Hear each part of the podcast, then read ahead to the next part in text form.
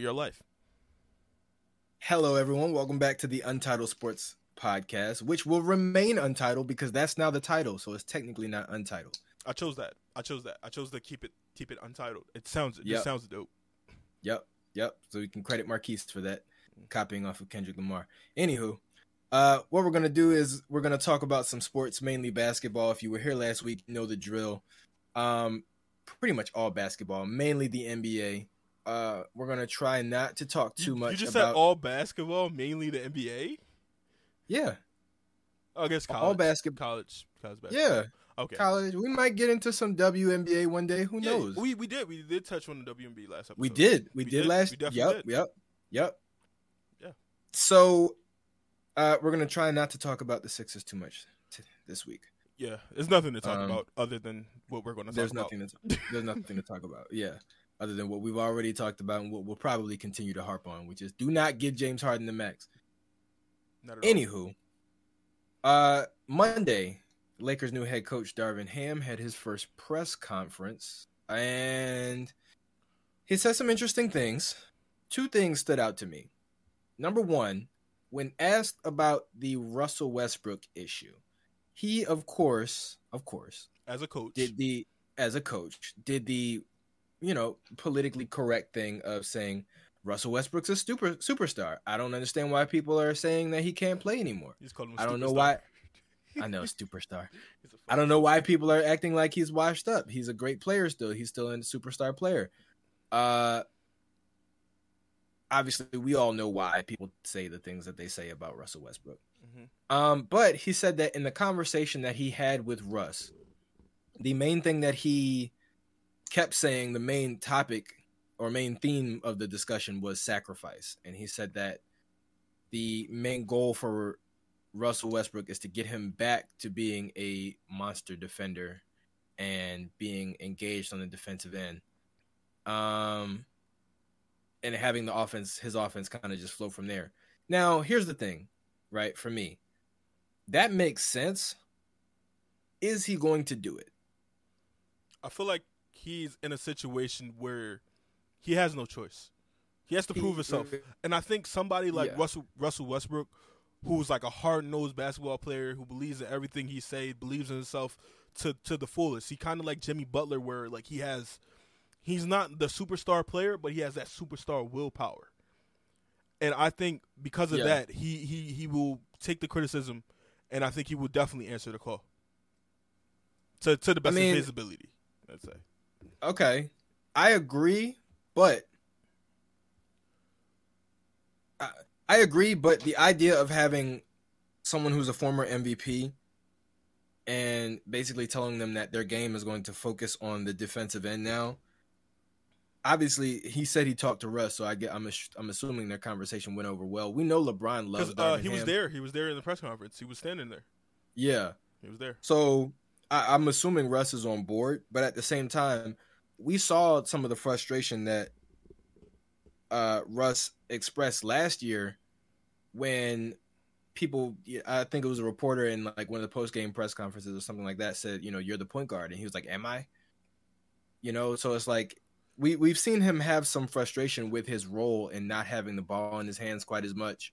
So the idea of coming to him and saying, "All right, well, we're going to focus on defense," it's it doesn't seem like something that he would be super excited about, as opposed to someone coming in and saying, "We're going to make you the focus. We're going to build around you. We're gonna we're Yeah. going to have you run the offense the way you're used to doing." Somebody, somebody like Russ, where he's never been anything less than the second option.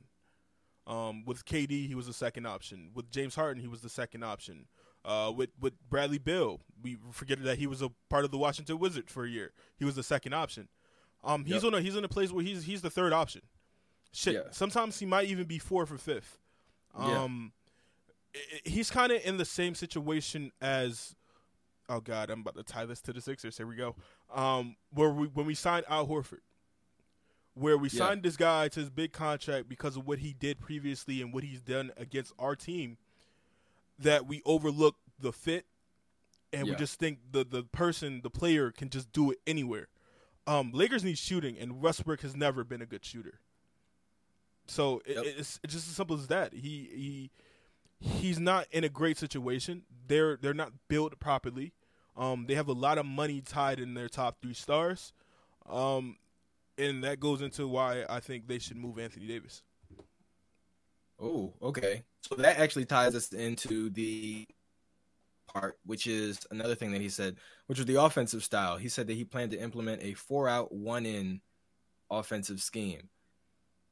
Uh oh, can I, can I add this part? Can I add, the, can I add this part in there? Um, yeah. Darvin Ham, right? Darvin Ham. Yes. Dude got shot in the face.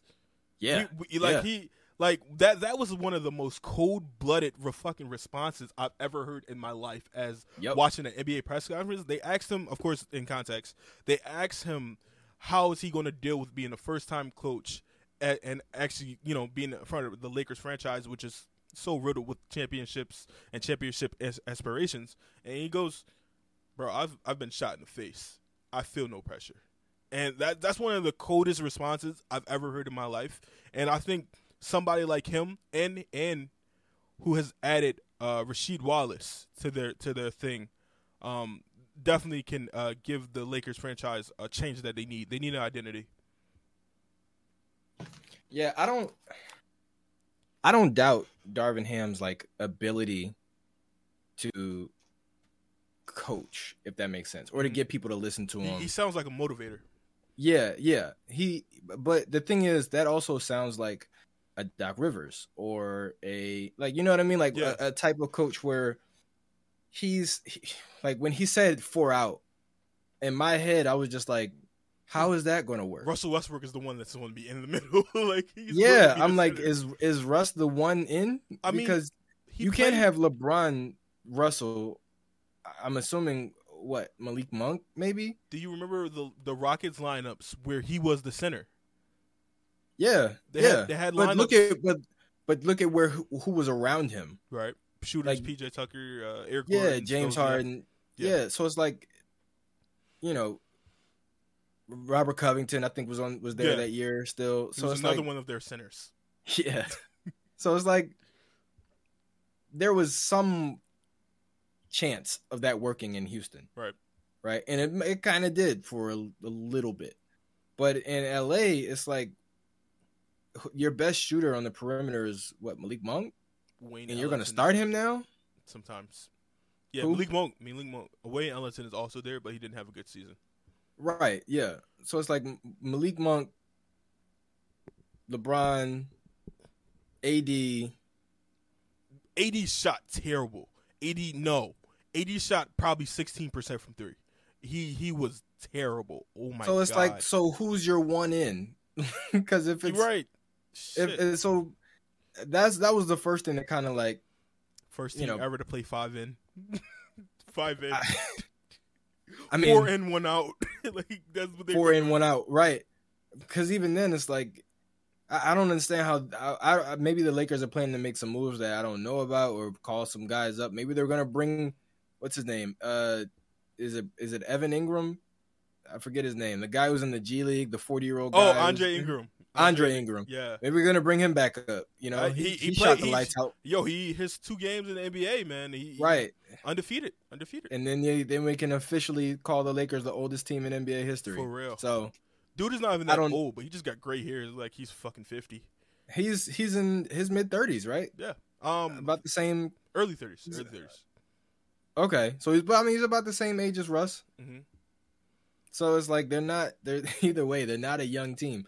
And when Talen Horton Tucker is like one of your best young players, you're not you're not in a good position. And he didn't show up. And and, and exactly and when they won the championship, he was a big factor. Um, but he kind of regressed. Um, maybe mm-hmm. that's because Russell Westbrook is now there, and now he doesn't have the ball in his hands. And they run uh, Russell Westbrook with the second unit, which he was yeah. in in kind of some control of. He was like the main scorer off their bench with uh, KCP and Kuzma. Um, they had a little nice like trifecta going on there. Mm-hmm. Um, I just think I just think uh, this I, I can't shake it. AD has to leave. You have. I you, mean, yeah. You have no other choice I, because you're not going to get nothing for Westbrook. Anthony Davis is your best asset. You're not going to trade LeBron because if you trade LeBron, you failed. It's it, Yeah. you got you got you got it. But not only that, Le- LeBron is always the person in control of LeBron's career is LeBron. Yeah. You can't just trade LeBron. I'm sure he has a no trade clause. You're gonna have to go to a certain team in order to get him to even lift his no trade clause. And even then, it's like, what are you gonna get from that team like- without decimating that team in the process? It's like with Kobe when Kobe wanted to go to the Clippers. to Chicago. And yeah, no, Chicago. Okay. and they and the Lakers wanted Luol Deng, and Kobe was like, "Well, if you bring Luol Deng here, and am I al- gonna play along with? with, yeah, who am I going to play with? Like along with all the other pieces that they were going to get in exchange for Kobe, it's like who's going to be there when I get there? So it's like you know, LeBron's not going to just you you, you kind of can't trade LeBron because he's almost worth too much. Yeah. I So- what what is what is LeBron? LeBron has never been traded in his career. right?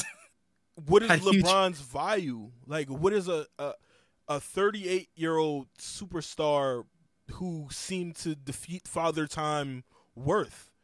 Not only that, but who's won championships and almost put teams together himself. Yeah, LeGM. Like he's he's a coach, a GM, and an, a superstar player all in one. How much is that worth? Even at 38 years old, he's And- still the most one of the most valuable assets in the Amen. league. yeah, because like even even considering playing, like yeah, even if he's KD, yeah, like playing. Even considering somebody like KD or Steph or Kyrie, like LeBron's just as healthy seemingly as as any of those guys. Yeah. So it's like you can't even you almost can't even make his age a part of it. shit, I would argue he's in better shape than most of those guys. Maybe, yeah, probably. Yeah. Spends a million dollars in his bo- on his body every year. The you know? only person who I can say comes close to LeBron in value is Steph. Yeah. That's it. Because Steph, I mean, his game is tailor made for today's NBA. Fits He's next to younger. anybody. Yeah, he's younger. He's he's still pretty much in his prime. Yeah, He's not super injury prone. Like, an easygoing Other than- everybody loves yeah, him. right. Sells tickets. Sells he can jerseys. play. He can play multiple ways with multiple. He can play with other stars. He can play, off as the, main star. Oh my Right. god! So One it's of like the best movers off the ball. So there's really not anybody. There, there's nothing you can get in return for LeBron that could warrant trading LeBron, unless you were to trade him to another team that had older stars but was just more healthy and the fit was better. And they literally traded all of their young players and draft picks to. The only way you trade LeBron is if you're going into a rebuild, like a complete rebuild. What is something they should they they probably will have to not not do but have to look into because you don't have no picks for the future. Exactly. So you might have to go, all right, we won our championship. Let's see how this is next year and blow the shit up. Because Yep. going to the future, you're not gonna have shit. Yep. You're not having nothing. So that's that's one of the, the, the, the disadvantages of LeBron. You have to trade out so much what he doesn't like, uh, what fits him the most. Uh, and, and once again, I'm gonna say it again. AD has to go because even when if they bring in players, it's not going. It's going to be older players. It's going to be more Yeah. older players who are trying to compete for a ring. And the one thing I would say, that even maybe them, they, the older players are going to stay away from from the uh, from the Lakers is because one thing LeBron always had to to draw people is winning. Yeah. He always if you if you're on the team with LeBron, you're going to the finals. That's something he always had. Now you Not see. Yeah, now you see he didn't even make the playoffs. There's going to be people not interested. So you telling me I have to lessen my game, and we're not going to make the playoffs? Yep. I gotta I gotta take parts of my, my game. I might have to come off the bench for the first time in my career, and I, and there's a chance we're not going to make the playoffs. That is now the the look on it for the older veterans. Yeah. Yeah. Yeah. I mean, uh, there, there's really only one option. If you were to trade LeBron, there's only one team that can give you what you want and give LeBron still ample chance at winning. Who's that team? The problem is, it's the Warriors. Oof.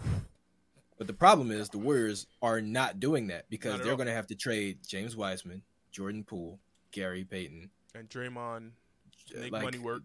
They gotta make money work. Draymond. Yeah, yep, yep. Like you're gonna have to just give up too much. But the combination of Steph Clay, LeBron, and LeBron, LeBron replaces guaranteed- Draymond a thousand Yeah, fold. Is right. Is pretty much guaranteed to win a championship. I mean, because look at them right but now. you just have to sacrifice your entire future if you're the Warriors. So I don't think they're going to do that. then they wouldn't. They wouldn't. But there's that's the only that's the only trade that could be seen as a fair trade, because the Warriors have the young talent in the picks to give the Lakers. The Lakers have LeBron. Mhm. It's the only fair trade, but the Warriors being the smart team that they are, they're not going to do that. So then you're just left, like you said, with AD. But then it's like, who's the trade partner for AD? Who wants AD right now? I feel like AD's value is still high because he's. Hmm, I think my, It's- my points are about the high. it's, my points are about to contradict themselves. It's still high because Anthony Davis's name and how old he is, but it, Yeah. it, it also meets a cap because he's injured every year. Yep. So, yeah, there's there's definitely gonna be a lot of teams. Like, if, And not only that, he's he's more or less proven that he's he can't carry a team by himself. yes, Like he when he I was mean, with he- the Pelicans, he he's, he's, gotten never to a point where it's respectable, but he's never gotten over that hump until he had to play second fiddle to someone. to LeBron. Yeah, LeBron, yeah, and even even when he had like a great team around him, pretty much with the Pelicans that one year when they had Demarcus Cousins and yeah, Oh, yeah, and- yeah. and Mhm. and Rondo, Rondo, yeah, like they lost in the second round to the what is the Warriors, right, or the or the Rockets. Uh, because uh, Boogie had tore his ACL. Yeah, so it's like Um, Rondo. Rondo played actually good. He, he Rondo was, was, playing playoff great. Rondo, He was playing great. Um, He was playoff Jrue Rondo. Holiday was locking people down.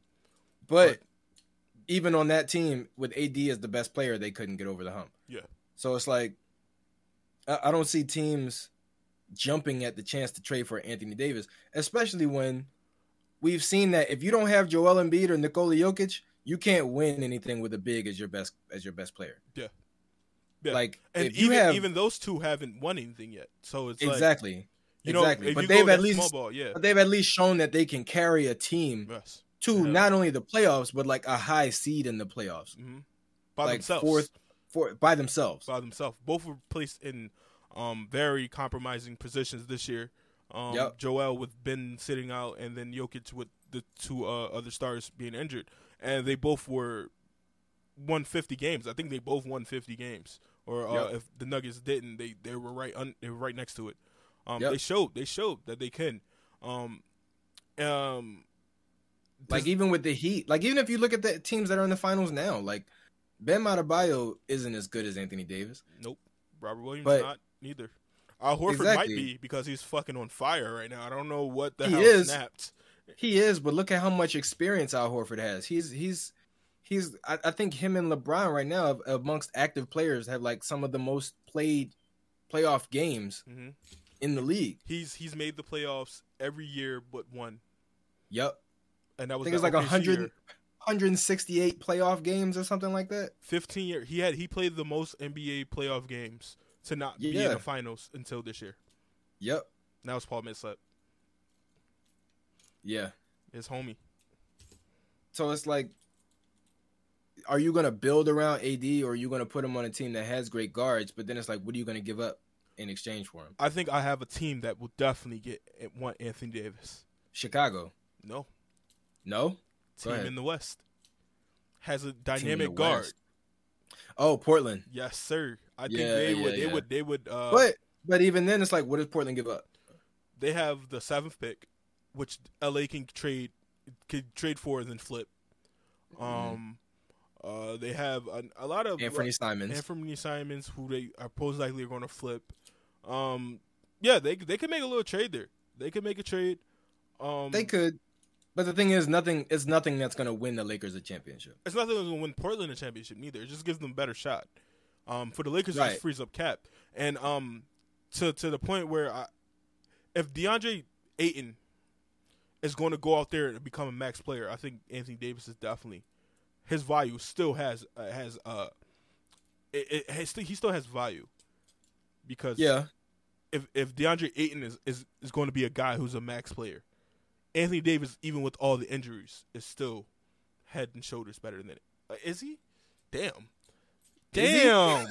is he Damn, because DeAndre Ayton definitely did play outplay him in that playoff series. right? Mm. See, that's the thing. Ooh. DeAndre Ayton, but at the same time, he was playing with Chris Paul, so it's like Yeah. Chris Paul is gonna make guard. you look great. Point guard. Yeah, Chris Paul is gonna make you look great. Chris So, Paul made but- DeAndre Jordan a first team All NBA player. Exactly. Got that man so paid. exactly. So, you know, you got to take that with a little bit of a grain of salt. But at the same time, there is something to be said about playing a role. If you were to put Anthony Davis on the team with Chris Paul and Mm. Devin Booker, You saw how many he did with touches? Rondo. How many touches is he actually Yeah. going to get? Mhm. Besides just lobs. Mhm. And Or do you really want and this things man like that. to jump? Like it kind of the same with Joel. Like I don't want this man to leave the floor. You know what I mean? Like I don't. You know what I'm saying? Like, Unless it's literally to score. yeah, like literally. Uh, I don't want He's him. not a shot blocker. you know, He's a he's a good defensive. He's a really good defensive player. Yes, but that's is, mostly because of his length and his move his his his. ability, yeah, physic- his lateral- physical yeah, abilities, quickness, yeah. He But like is, he's not like his his timing isn't elite shot blocker level. Like his like Rudy Gobert. Like Rudy Gobert is an elite shot blocker because of that's his size they, and yeah, his that's why they timing. to that's why they try to pull him to the perimeter because I'd rather Right. attack him than have to meet him at the rim. Exactly. Whereas AD one on one can guard virtually anybody. Yeah, But as far as like picking up somebody who's driving to the paint and like timing it right, he's not that. they won they So- won the, that bubble championship because they put Anthony Davis on Jimmy Butler. Yeah. And Yeah. like we see we see things of Joel being able to do it. We don't want him to do it as much because we don't want him out there stressing himself because he had a he had a little stop on Victor Oladipo in the playoffs. Where Yeah. uh you know he got the little stop, kind of went and had the crowd going crazy. So uh yeah, Yeah. but Anth- Anthony Davis definitely uh is is is the most. Should I? I don't know if I could say that because his shooting is not the best.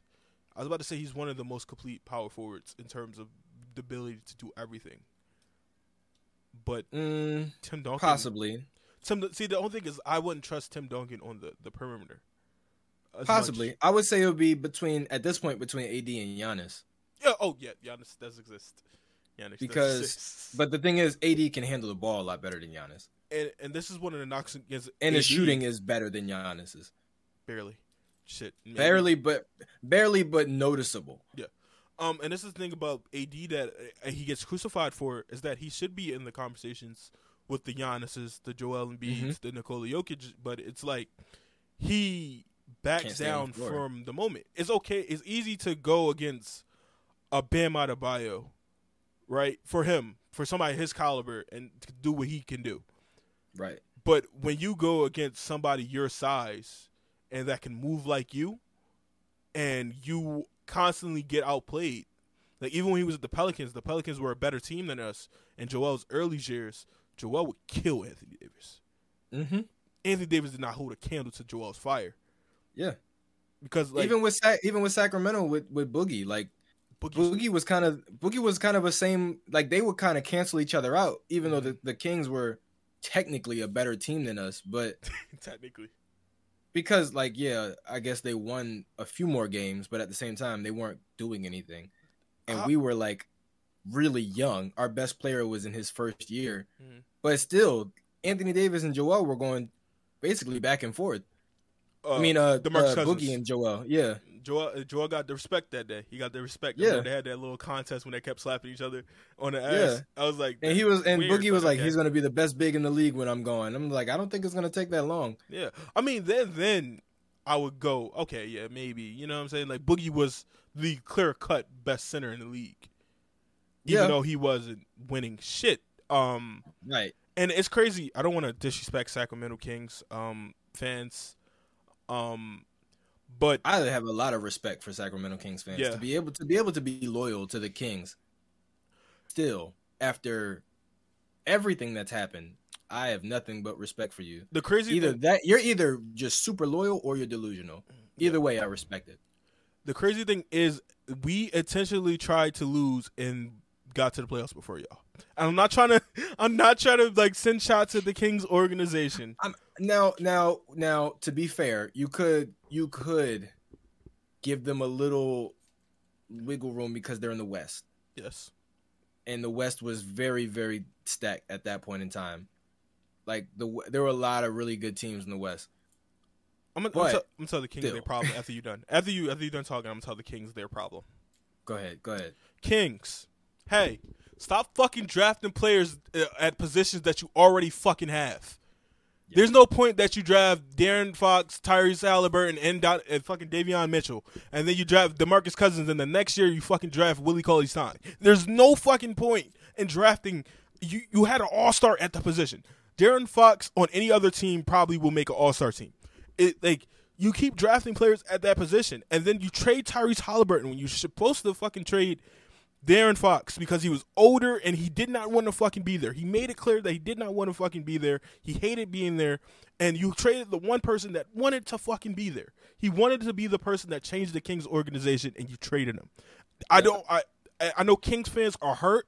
The the fucking NBA world was shocked when Tyrese Halliburton got traded because I mean he's so young. I mean, you know what I'm saying? He didn't even get the chance to meet, reach his prime yet. But he just seems like the for sure thing, even going to the draft. If everybody yeah. were to fail and everybody were to be bust, he was going to be the one thing that was for certain. Trading him was stupid, and your franchise will ever for forever regret that. Yeah, I didn't. I don't know. I didn't hate the trade. I did. I didn't hate the trade. I did think it was stupid, but I do understand that they weren't gonna they Sabonis they probably weren't gonna be able to get Sabonis for De- De'Aaron Fox, but at the same time, you could have just gotten Myles Turner, and that would have been fine. Myles Turner and and Tyrese Halliburton, as we are already seeing, have turned out to be a better duo than De'Aaron Fox and Sabonis. It's the simple fact they made that trade, and Sacramento Kings only had two more wings than the Pacers.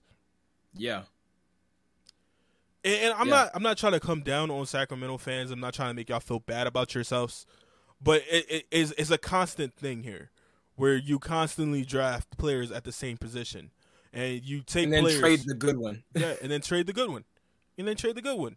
Um, the fact that they had Demarcus Cousins and Isaiah Thomas on the team at the same time, they both they drafted them. Hassan Whiteside was also on that team. Yeah, yeah. It wasn't it wasn't shit, but he was on that team. Yeah. Rudy Gay was on there. Um, yep. They had they had a yep. couple they had a couple good players. They had a couple good teams that injuries affected that that they that is playing it. But you guys but have still if they're depending on the age, you don't even care about injuries. Like look at what happened with Steph and the Warriors. They had Monte Moore, Monte uh, Ellis, mm-hmm. but it, and Steph was getting hurt. Like he had ankle injuries.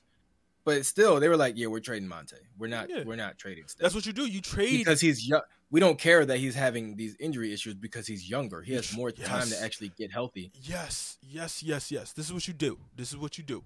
This is what you do. This is how Buddy Hield ended up on the Kings because they traded Demarcus Cousins, um, for for Buddy Hield and like a first round pick or some shit like that that they most likely used for fucking Willie Cauley Stein. Um, I it, the, the franchise needs an overhaul. I don't know where you're hiring these guys um, from, but they're all terrible. I well, don't know. Wasn't there wasn't there GM Vlade for a long ass time? Vlade, uh, I know he's he he's the basketball operations. I think he oversees the basketball operation. Same difference. Like but why? Listen, let me get in there, King fans. There have there have not there have not been very many good ex player GMs. Not at all. There simply haven't.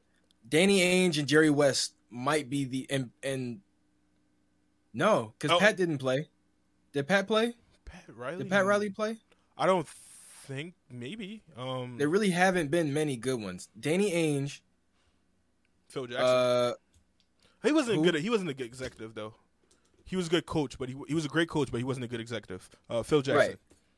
Yeah, no, no, he was not a good executive. Danny terrible. Ainge and Jerry West are probably the only two.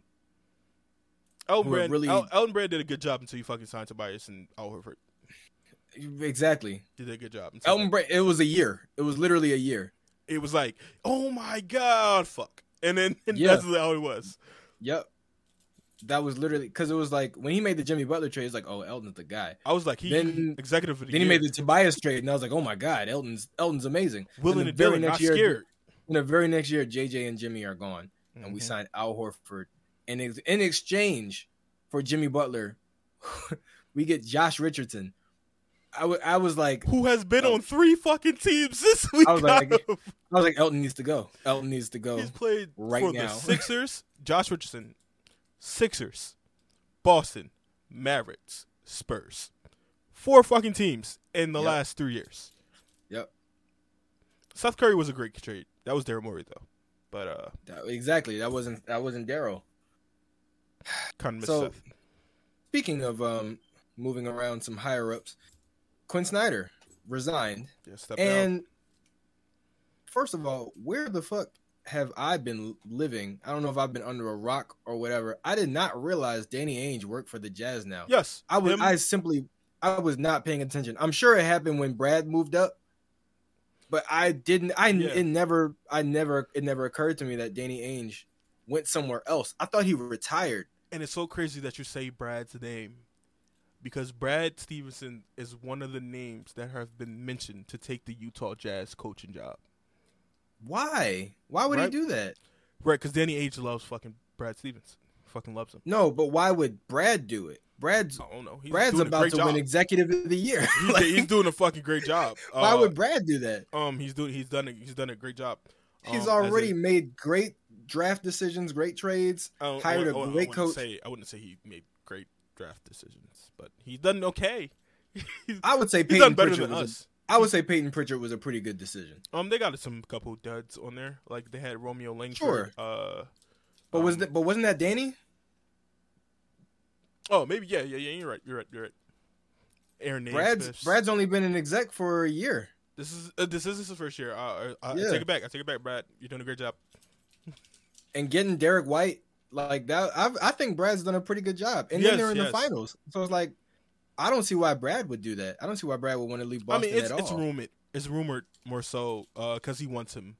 It's kind of like when Daryl Morey, Mm. like kind of like now, where uh, even though Doc has been kind of semi confirmed to be back next year, Danny uh, Mike D'Antoni name was being mentioned because he, that's his guy. You know what I'm saying? Uh, yeah, but And I the- don't I don't want D'Antoni. and Dwyane Wade is over there as well.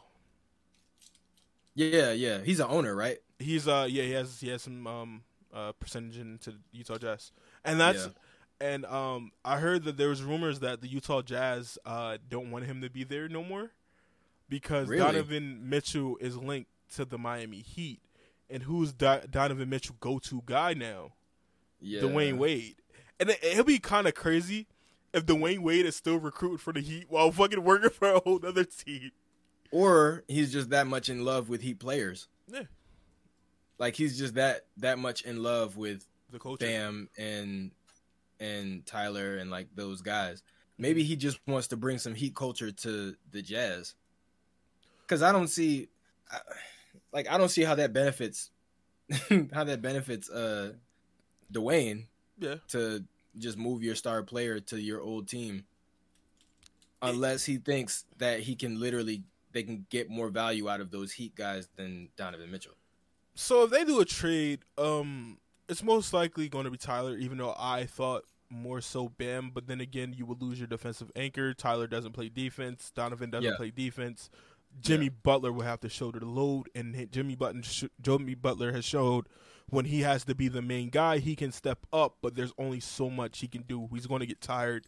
He loses Right. his legs. Like even in Because a Sixer he's- series, Because he's a two way player. yeah, like it, his he's going to burn out a lot faster than a guy like you know Jayson Tatum or even KD because Mhm. he's literally carrying the offense and going on the other end and guarding their best perimeter player. Yeah.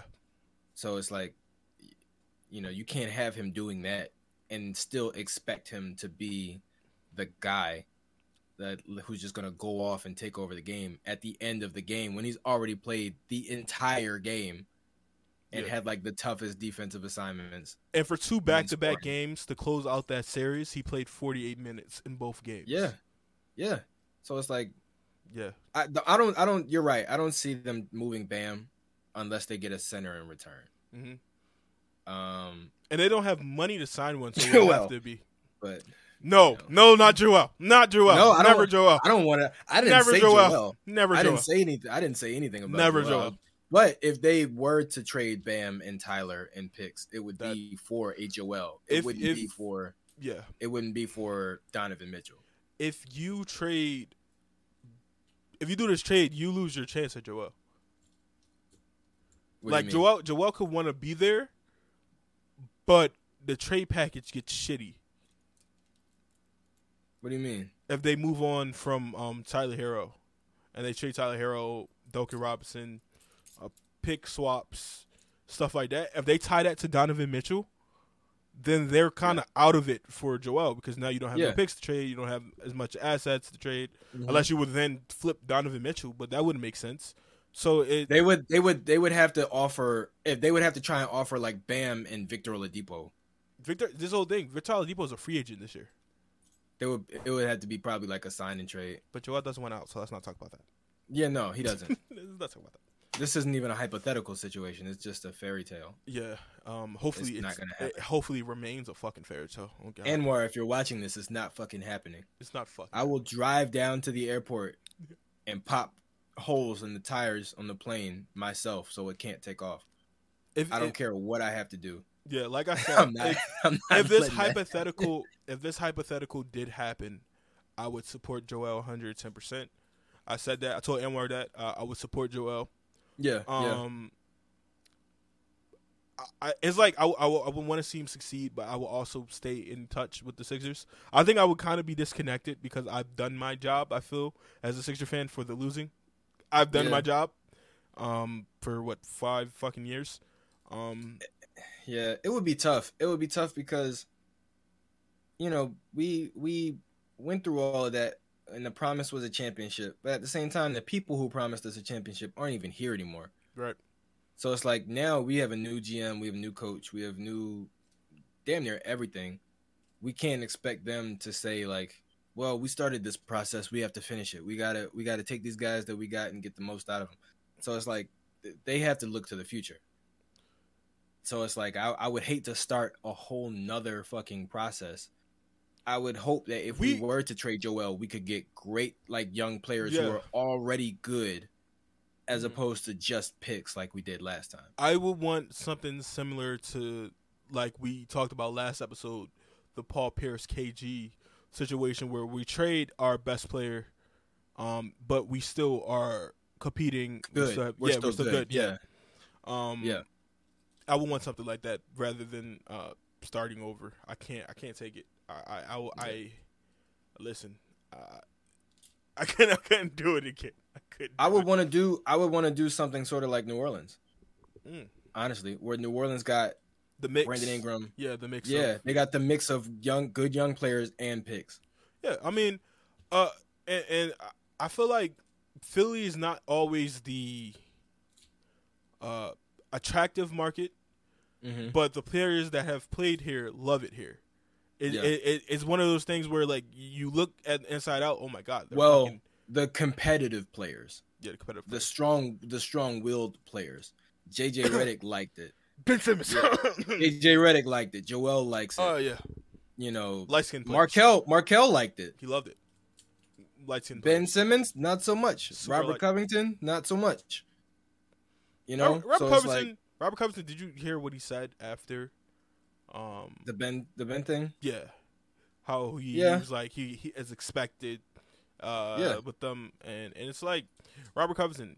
Hey, We made what- you. You're right, like bro. We we fucking made you. we gave Like, you that you were- opportunity, bro. like, yeah, yeah. you weren't shit, bro. You weren't don't shit. forget, Houston did not want like they didn't value you. they waived all. your ass, The, the reason you have the contract you have is because we of gave that to you. because of the 76ers. We gave you the opportunity. Never forget Yeah. that. Never forget where Yeah. you came from. my. You never forget because when when you're when we're your fucking last option, motherfuckers are Right. like, "Hey, remember what you said?" And you Especially with- job. Especially knowing he would fit great on this turn on this team. Right. He would. He would. But uh At the three, next to next to Tobias and and Tyrese and like he he would be great. He would be a great three and D player. But you know, I don't think you could come back from that. Like that Ben Simmons situation. Like I think he, we can more so forget about a Robert Covington saying that than uh Ben Simmons saying some shit like that. I I can I think most people don't even know Robert said that. Yeah, you got to be in tune. You got to be very Yeah. in tune with the Sixers, which we are unfortunately. Yeah. Um uh I wonder But Ben Ben's was very public. Very. And it was like and it was and it was different. Like Robert Covington says some shit. Ben literally did not show up for work. Mhm. like you would you notice a person not being there more than you notice somebody saying something. Yeah. little, you know, Yeah, because uh, unappreciative or whatever. didn't one of the players on the Phillies uh say like he fucking hated it here? yeah, He said it fucking. He mouthed it. He mouthed it because they was Yeah. booing him, and then he Yeah. like immediately apologized because PR made made him apologize. Uh, You Yeah. can definitely tell when something is a PR statement versus somebody naturally doing it. Um, like Ben Ben had to apologize a couple times Mhm. because he was like, uh, remember he said something like uh, when we were losing, he was like, yeah, we're, if you're on that side, stay on that side or something like that. And then he immediately Yeah. had to make a post, Philly, I love it here, or something like that. It's like My thing is, and this is a message to all people who don't understand Philly fans. Mhm. We are like a family. And what I mean by that is we care. We wouldn't boo you a lot, if we didn't care. Right? Like JJ said, we- we're engaged. We actually give a fuck. Right. It's like if you go to school and you get in a fight and you get in trouble and you get home and your mom yells at you, you think she's doing that because she doesn't care Right. She wants or you to be because she wants you to do better? yeah, Like, she wants you to be. it's not and, it's not that she doesn't love you or she hates you or she wants you to get out and leave. Like you, she literally wants you to do better. And every other option of just telling you to do better hasn't worked. Every mm. other option of like having like literally asking Ben to just shoot the ball more hadn't worked. Mhm. So when you pass up a wide open dunk, it's like we're gonna boo. At this point, you got to get yelled at. like you gotta get yelled at. There's yes. nothing else. That Yes, you gotta get do. loud. You gotta get yelled at. You deserve this. Yeah. It's like a kid. Like if a kid keeps doing the same, if you already asked them to stop and they did it again, you it's like what else do you have to do? Mhm. You take something aggressive. away or you yell at. Yeah, gotta aggressive. Gotta aggressive. They have to remember that. They have to remember that. exactly. It's like clearly you're not getting the message. And and, and to to what you said, um, Jrue Holiday also said this in an interview, uh, maybe a year ago. I was watching an interview. He was like, "Philly cares." To the point, he went to a Target, and one of the security guards was like, "I'm surprised you even showing your face here. Like, I'm surprised you even showing your face here after that sorry ass tip, uh, sorry ass game or something like that." When we care, like Philly, you gotta understand, Philly. We're like very, we're not going to jump you. Man, we're not gonna jump you. Like I We're going to attack not. you in the streets. I like you but not. we might yell some shit at you. yeah. Like, Like- get it together, nigga. like Philly is one of the places where we love our sports. Like we like love this shit. We we live it. Like we we talk about sports like we're on a team. Exactly. You know what I'm saying? Like we we, we on the team. Like we on the bench. Like we one of the coaches. Um, you can even you can even Philly's one of the few places where athletes can literally just walk around. yes, and we'll leave And you the fuck like, alone. Yeah, we'll leave. We might yell some shit at you, Yo, positive or negative, whatever. Joel got into a fight at the The. At the Eagles game. Niggas jumped forward. in to help Joel.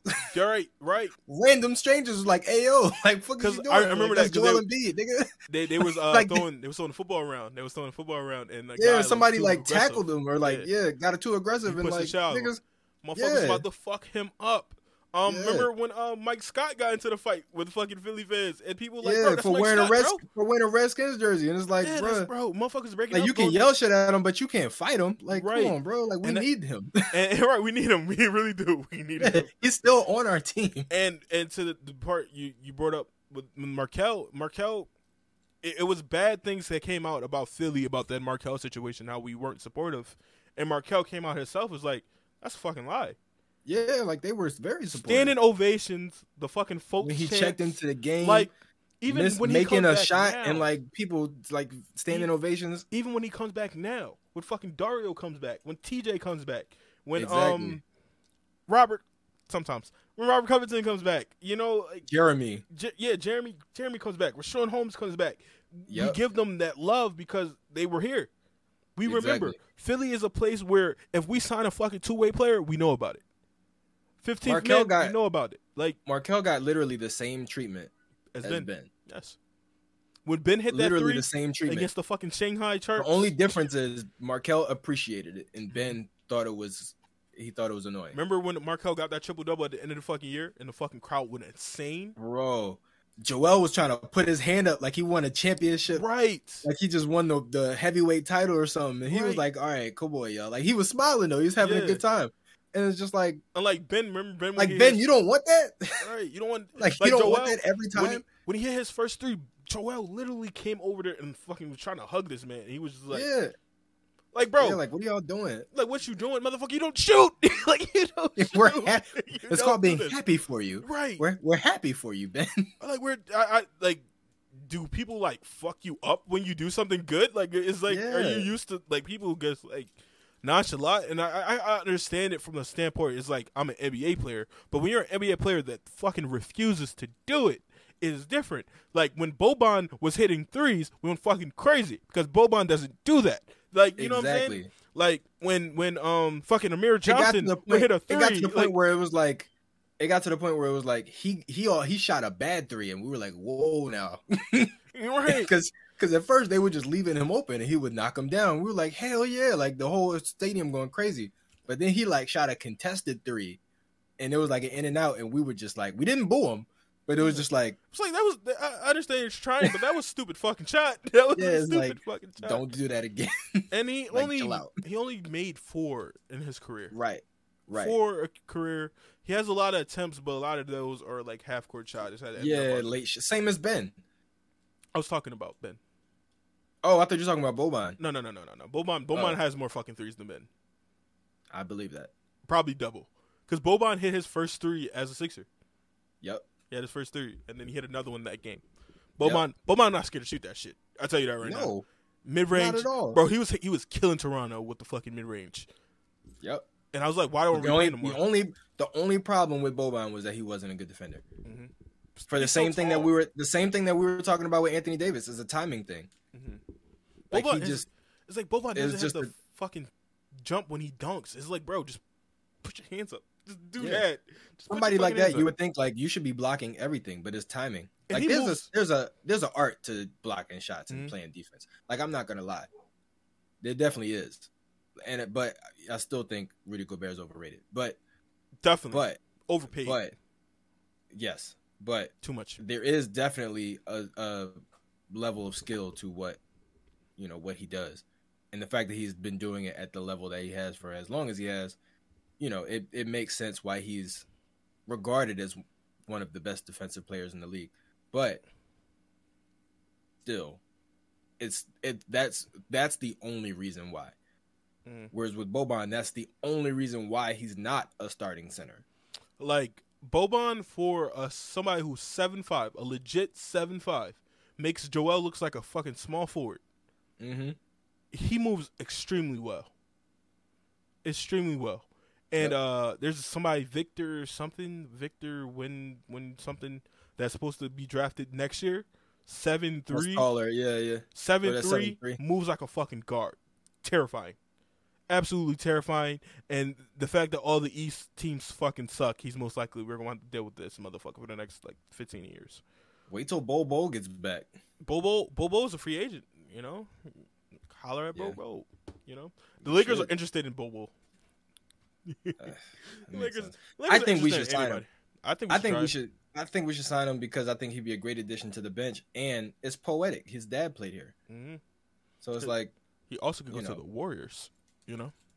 yeah, I don't want that. I don't want that. I feel like Bobo would fucking become a fucking uh, elite. eh, Like I- Everything. I, don't want Yeah. that. I don't want No. that. He he would be no, he'd be like another KD, but just not not as good as KD, not as good of a, a ball handler, but like a Jeez. a, a seven foot wing. I, I feel like I feel like uh Bobo in the right situation. Once again, last last episode I said Jahlil Okafor would still be in the league if he was drafted to the right situation. I think Yeah. Bobo would be one of the premier young players if he was drafted to a team that was actually going to play him. Obviously, he didn't get to play in Orlando when he got traded because of the injury, but like a team like that, uh, Bobo is fucking terrifying because he gets Yeah. to, he gets to play like actually gets time. Yeah. Um, And he's what they need. yeah, His Yeah. size. I'm trying to Besides Robert, besides Robert Williams and and Al Horford, the Celtics have no size. So I I assume they bring him back. But well, on no, the the Celtics. Celtics. No, they canceled that trade. Remember? Oh right, it's physical. Yeah, it's physical. That's He- right. And they traded him to uh, uh, Orlando with uh, RJ, Yep, it's physical.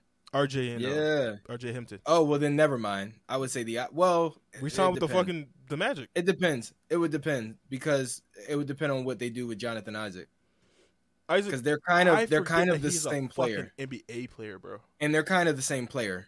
I, I think I think Let's be honest. They're kind better. of the same player.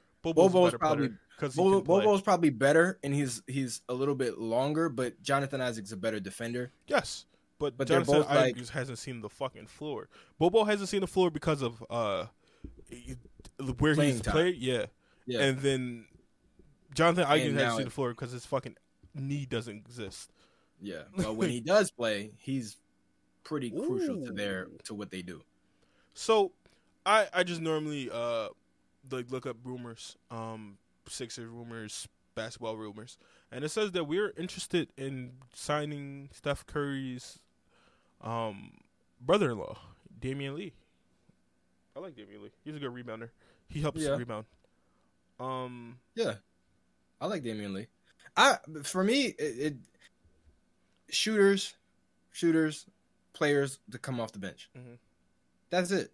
That's really it. And a backup center. That's like, that's really all we need. so Like I, know, I, I know a backup point guard, a backup center, and shooters. mm, shooters, uh, defenders that could double as defenders. Like I will take even lesser even shooters. just one, even just one, just one, just one good defender. So I'm just one because just because you you need one good defender who can be on the floor when Matisse is not on the floor. Okay. Like one good three and D player. Other than that, you just need, like I said, backups okay. and shooters.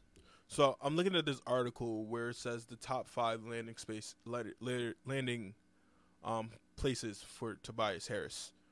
Um, One is Oklahoma City, and their their thing is their dump salary dump. Yeah, salary dump. The other is the But we don't have. But I don't know if we have the picks to offer. but this whole thing to- is, is just a salary dump. It's literally just a salary dump. It's not But like the only. But remember, OKC is only taking on those those contracts if they're getting the picks in return. I mean they took on Al Horford contract for seconds, and Kemba. No, no, no, no, no. They took it on for seconds. When uh when oh, you're talking about oh.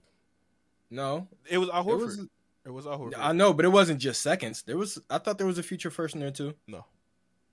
Okay. Um, it was it was well, three second rounds. but didn't. Two, two and a half. Well, Yes. yeah, yeah, yeah. Um, the next team is the Indiana Pacers. Um, I'm trying to see what the. Yeah, I mean, Indiana Pacers. You got Buddy Hield. You got the Malcolm Brogdons. I don't know if they could get that straight up for. Maybe. Tyrese. Yeah. Um. That wouldn't be a bad team. That would be a pretty good team. But the money thing, I don't know So- if that works out right. I'm thinking because it doesn't give you like they're just giving you trade destinations. They're not giving you trades. So I'm trying to put one Right. together in my head. Maybe Tobias Matisse for Malcolm Brogdon and Buddy Hield. buddy. which is players that we could use.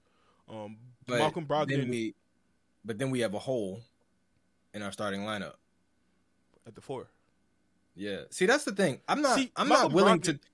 I'm not at this point. I'm honestly not willing to trade any of our starters unless we're getting a starter in return. I think in in that we are getting a starter in return. We're getting uh, a better version of Danny Green, a better playmaking Danny Green, a better defender. And and Malcolm Brogdon. Brogdon. Malcolm Brogdon. Yeah, but Malcolm Brogdon. People a- forget he was all defensive fucking. Cause, player. cause, but, but here's the issue: we're already down one starter because Danny's Danny's injured. So it's like we trade Tobias, Malcolm Brogdon replaces Danny, but then who replaces Tobias? George. Uh, yeah, you're right. You're you're right. Um, next next trade destination. Now, now here's the thing though: that would, I assume, It will it will free some, up some free up some money. Uh, But then it's like, who's available for us to sign? Who can I don't give think it, I don't think Tobias it would. I think we would be taking actually more money back, but it will be more players that fit what we want. Um, because Buddy Oh, gets paid twenty. Yeah, and Malcolm, Malcolm, gets, paid, like twenty five. 20. yeah, So that's forty million for thirty seven. forty Plus five. Matisse, Yeah. two two million. I think he makes because he was drafted lower. Um, Yeah. so Well, Matisse is a Matisse has a team option, team option. Yeah, which they're most likely going to pick up because he's an asset. He's an asset. yeah. Um, next, the Houston Rockets. I, I, Mm, I think that would be another salary dump situation. Okay, I think that would I was say we're not taking John Wall, are we? no, no, God, no, God, Right. no, dude. We just have. but you're right. You, you said it's not trades; it's just trade options. Yeah, they're just telling me trade destination. I don't see why Houston would do that. If you have John Wall and you're already doing the same thing with John Wall, you're not letting him play because you want to move his contract. There's there's rumor is, rumored that they could trade. Um, but obviously we don't know what the Lakers' situation is. Um, Oh, that they would Russ? trade John Wall for for Russ. Um, Ugh. I But, don't the- know. but it's this. But you're just that's the same thing. It's literally the same thing. Ooh. I'm about to go off of this because like I, want to see what they have in, in in return. It's like hard to think about all the odds and ends. There's another Yeah. one. There's another trade as a four team trade for Matisse Thybulle. All right, this is the trade. I actually saw this previously and I liked it. Okay. I really liked it. The Denver Nuggets receive Matisse Thybulle. The Philadelphia Sixers, uh, Sixers receive Zeke Nnaji, Kenrich Williams, that which would replace Matisse Thybulle. And he Mhm. could shoot. He's a better shooter than Matisse Thybulle. Not great, but better than Matisse Thybulle. Um, and Yeah. the number 30th pick, Chicago Bulls receive Furkan, uh, which they would take into Daniel Theis. They have a Daniel Theis uh, trade exception. Yeah. Uh, 2023 second round pick via the Philadelphia 76ers. And uh, a 2026 um, second round pick via OKC. And OKC would get the 21st pick. It doesn't tell me who has the 21st pick, but I'm guessing it's Chicago or Denver. It's one of the two. Um, that right there, Zeke Nnaji. Uh, I don't know if you That's watch. I don't know if you watch Zeke Nnaji, but Zeke Nnaji is a a floor a floor spacing five. Um, who has Yeah. has some defensive potential. I think he's like 23 ish. He's young. Um, we we do we would have a log jam at center, but it, it's most likely whoever can give Joel the help that that game. He's 21. Yeah. He's 21 years old. I'm older than him. Oh shit. He was born in 2001. That's about to start happening. Yeah, that's fucking Get ready. wild. That's wild. I like- remember. I remember. I remember that. I remember the first year I watched the draft, and I was older than the people getting drafted by like a year, year and a half, two years. I'm older. Than, I was like, I'm older than wow. LaMelo. I'm older than LaMelo. Um, yeah, all these guys making- weird, doesn't it? Um, Makes you. It makes you feel really bad about your life. yes, because they're millionaires and I'm here recording a like, podcast. is in my 18 with mom house. career and millions of dollars and health insurance, and I'm just right, and pensions, Yeah. retirement. Whole Um, collective bargaining agreement. Yeah, I My collective trade. bargaining agreement is: do I pay the electric bill or do I get groceries? That's my Right. collective Am I going to be hungry tonight, or am I just not going to have electricity? They oh they made a they made a a, Donovan Mitchell trade, and I'm scared to look at this shit. I am so scared because I It's think probably Miami or New York. no they made it for us. Oh, Oh, it's from the the Utah Jazz Tribune. So this is like legit from the the Utah Jazz um side of things. They probably. I feel like they were gonna probably ask for too much, like I Tyrese and Matisse and picks. I'm trying to read. Why don't I just say he re- they received this? They received this. I hate fucking reading. Okay, a mock trade by the Salt Lake Tribune in Utah has the Sixers acquiring Mitchell and Royce O'Neale from the Jazz for Tobias Harris, Tyrese Maxey. You lost me. No, no, no, You no. lost me. Already lost. See, I, you knew lost it. me. I knew it. Matisse I was like, they're not. a 2024 first round pick and a 2026 second round pick.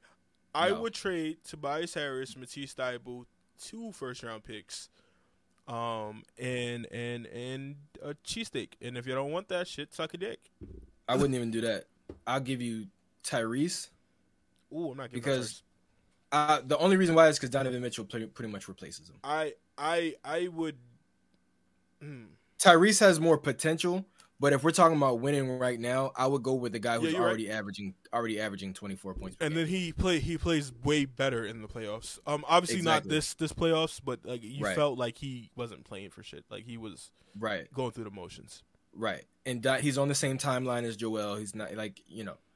So I would, I, Joe, the Donovan pretty much replaces Tyrese. I would rather trade Ty. Plus, at the on top of that, it's like, are you going to move Tyrese to the bench now after that year he just had? Like that's not fair. They're not fair. But so Tyrese Tyrese Maxey always strikes me as a person to whatever the team needs, I'll do. Obviously, you he That's he's, true. he's he's the the best player in this trade going back to Utah in terms That's of true. who they would keep. That- I, I agree, but at the same time, look at what happened with Harden at OKC. hmm Yeah, if Tyrese continues to improve as a backup, and it gets to the point where two years from now he's a free agent and he wants the money that he probably deserves, and we can't give it to him mhm. because we have Donovan Mitchell, James Harden, and Joel Embiid on the team, it's like we're probably going to end up having to trade him anyway. Okay, I understand that.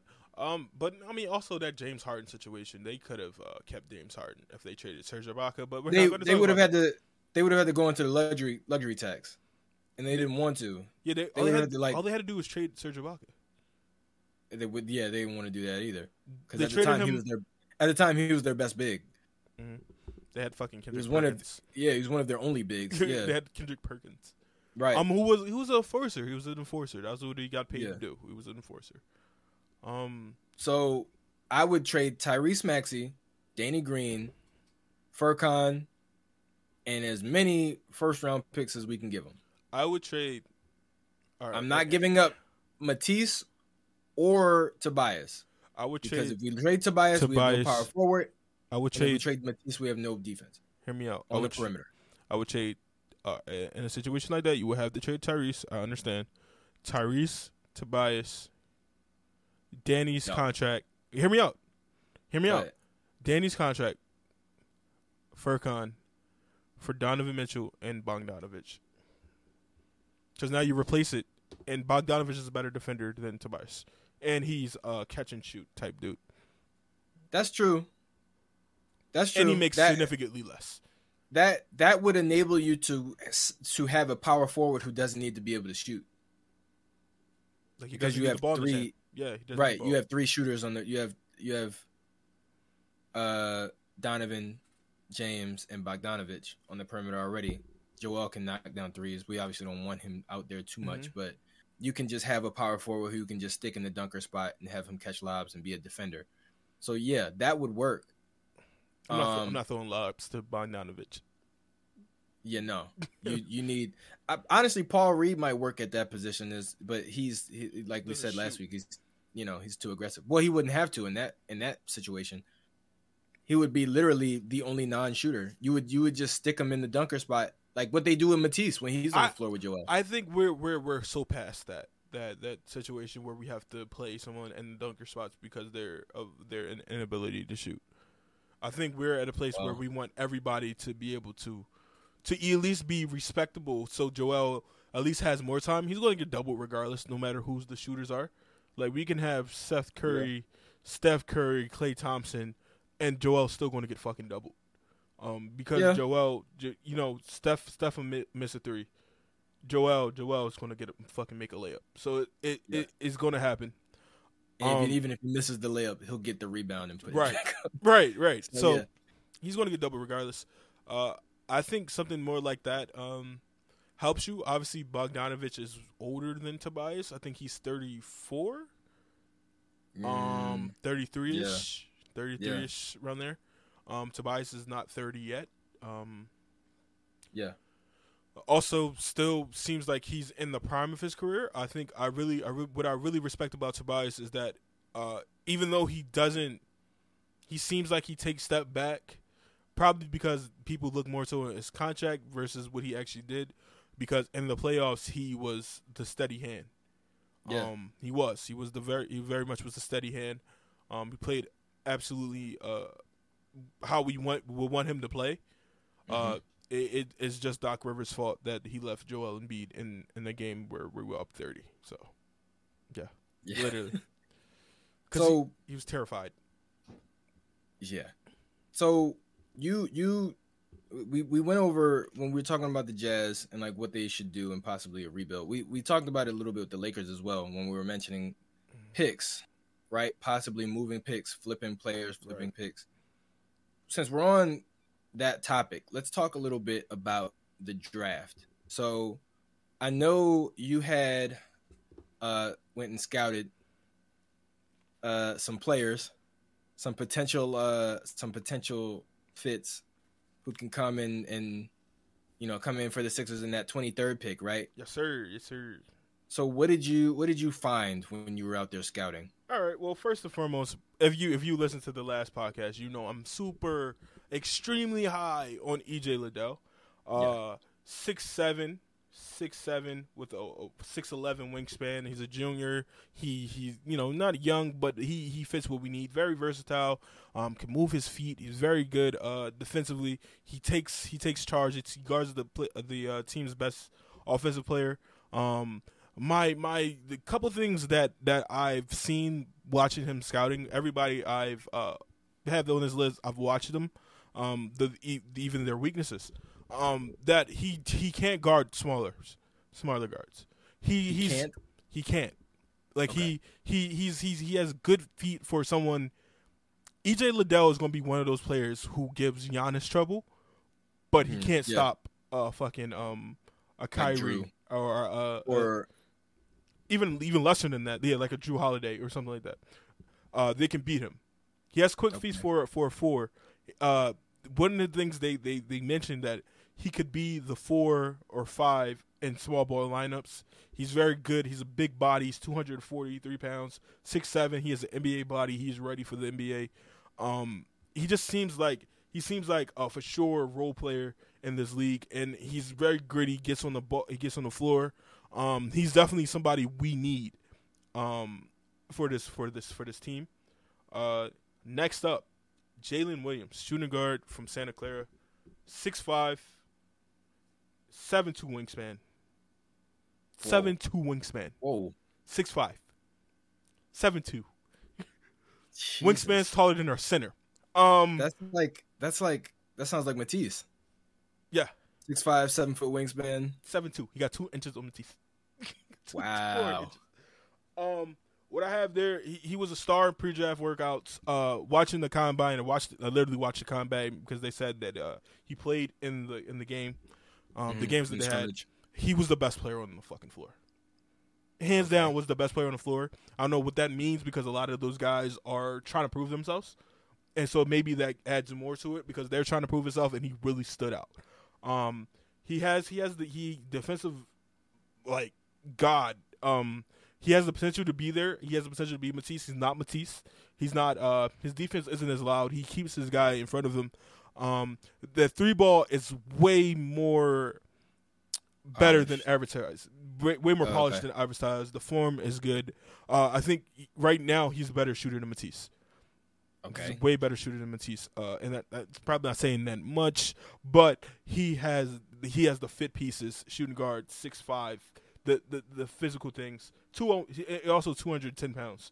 So he you know he's he's got some Mm. weight on him. Yeah. Power forward. I, I like this guy. I like this guy, but I don't think he should be on this team. I like this guy as an option. Uh, Jake Lavaria, La, Lavaria, Lavaria, Jake Lavar, Jake Lavaria, L- Jake Lavaria. I- Gonzaga, right? Yes, yes, yes. Wake Forest. Yeah. Wake Forest. Wake Forest, Wake, Wake Forest. Forest. Um, six eight, six nine wingspan. Not the most appetizing thing for analytic guys. Uh, Yeah. Forward, very young. I think he's nineteen. I didn't write age on here. I think he's nineteen. Um, is No, he's he's a little. no, he, he's he's he's young. He's young. Oh, okay. He's a okay. freshman. Uh, he's uh yeah, freshman. Did I write freshman? Oh, he's a junior. Oh God. Yeah, he's he's older.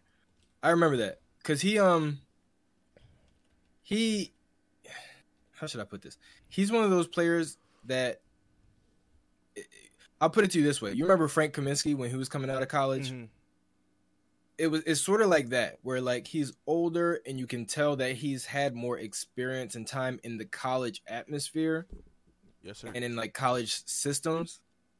But He's when 20. he got to the when he got to the NBA, it kind of fizzled out. Same thing with like a lot of players like that, like Christian Laettner as well. Like, you know, really great in the college system, carried a team to, you know, very, very deep, very far. But when he got to the NBA, it was just like he he was too, he was almost too stuck in his ways. Yeah. If that if that makes sense. And Jake seems like the ta- a, player who very much like knows how to use his size hmm but in the NBA, he for a power forward is undersized. Yeah. Um, So- the, the thing that scares me the much much about drafting him, obviously he's a great shooter. Um, six Yeah, eight. he. Uh, he has defensive potential, even though he's very slow footed. What scares me, he reminds me too much of Georges Niang than Yeah. something better. Um, He, I I would say, just from I, I have seen some Wake Forest games, and I've seen some of Jake. He he handles the ball wet better than than George. George, yeah. Uh, I would say his best option would be to move to the three when Mm. he comes to the NBA. Yes. Uh, cause he's two two twenty seven. I guess that's solid weight. Obviously, small ball is very effective in the NBA today. But I think yeah, definitely he he go down. He has the handle. He has he's he's not the best defender, but he has potential to do it. Like he he he's kind of like Tobias in his first year here, where like you Yeah. can see that he's not a he's not a great defender, but he tries. Like he Right. legit. But I think if he, I think if he was to move to the three, he could be more of like a Bogdanovich type of player. yeah, I, I see that. I see that. I see that. That's why I want more of But him. if he stays at the four, he's going to be an undersized four who who can't really. The only way I see him at the four is if he's like a a Draymond type of four, Mm. where he is a lockdown defender, which I don't which know not, if he I can don't do. think he's going to get there. I think he's going to be above average at best. Yeah, and if he learns how to pass better, He's a because solid- right now he's a, he's solid. he's a solid, pa- Yeah, solid he's a passer. solid passer, but you could also sort of credit that to him just having so much experience. Yeah. Um, th- that that's the thing. Uh, Bogdanovich was another comparison I was going to do. Um, Yeah. Georges Niang is is a great player. He fits our team, what we need, uh, but we want something that could potentially be better. Yeah. Um, n- And see. George George has the advantage, if you can call it a- an advantage, even though he's he's technically an undersized four. he got a big body. He has the advantage of the weight, yeah. So big he can body. hold his own. He can hold his own in the post defensively. Out on the perimeter defensively, he's not great. yeah, not at all. not at all. Uh, he tries. He tries. Another one of those guys who tries. tries. Whereas somebody like Jake, because he's not super quick and because he's a little bit on the slimmer side, he's not going to be particularly great at either end, like at either on either side, like on the perimeter defensively or down in the paint. So this next guy I'm going to bring bring up has no fucking problem with that, and I don't think he's going to be available because he is such he's such a prime position and he does it so well, and that's Tari Eason. Tari Eason, Okay. six eight, seven two wingspan, two hundred seventeen pounds, NBA body.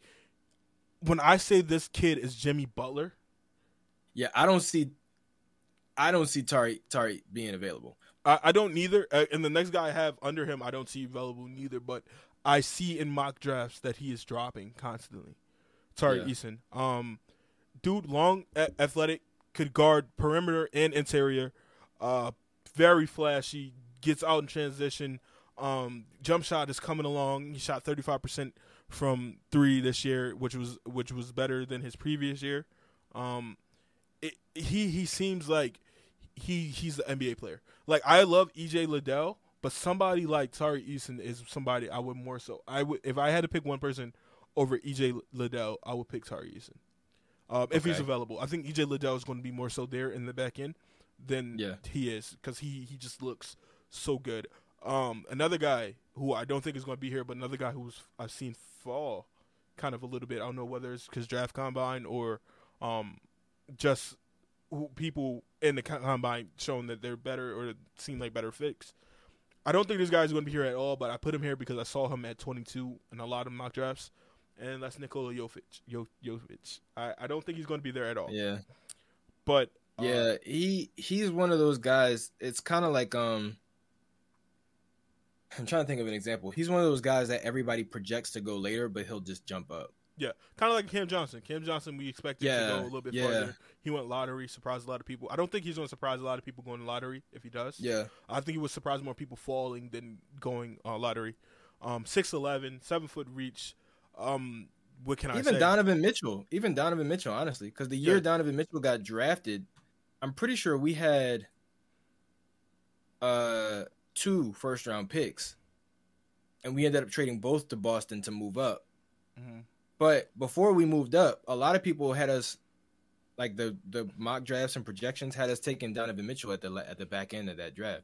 I remember uh, us. Oh God, I'm so glad we didn't draft him. Um, I remember us uh, interviewing Kris Dunn because Sixers were Yeah. looking to trade up so they could have Ben at the four and then Kris Dunn run the point. Uh, people Yeah. forget that Kris Dunn was going crazy in summer league. He was going crazy. He he, He was was. he was going crazy. He was. First game, Chris I think, Dunn put up twenty seven. Kris Dunn to me is another example of somebody who maybe wasn't drafted to the right. Yes, situation. Timberwolves. Oh my God, Timberwolves are. It's either either they hit or they miss. It's it's, it's no Yeah. in between. Yeah. Um, And even when they hit, sometimes it's not. It's not a it, great. it doesn't last. It's like um, deep. It's like deep, but it's infield. Yeah. It's not a home run. It's not Like Cat. Cat. Cat is a definitely a hit. It's Anthony- not a miss. Anthony Edwards he's- seems like a home run. Anthony Edwards seems like a home run, but so far he's like their only one. Even Zach LaVine, I, you could argue that maybe Zach wouldn't become the Zach that he is if he remained in in Minnesota, but even Zach LaVine has shown that he's not necessarily a home run. Yeah, um, I think Zach LaVine. It's crazy that they spent after trading Zach LaVine and losing Jimmy, they started looking for players that were Zach LaVine. It's so Yeah. crazy how that works sometimes. Um, ne- the, so I'm gonna go back into him. Would you see from? I would say I would compare him more to a uh, Domantas Sabonis than I would a Okay. Jokic right now because Jokic is a superstar, but he has literally the same type of game where playmaking is is very odd that they're from the same place, damn near same Nikola? name. Yeah, same place, Yeah. same name, play style similar.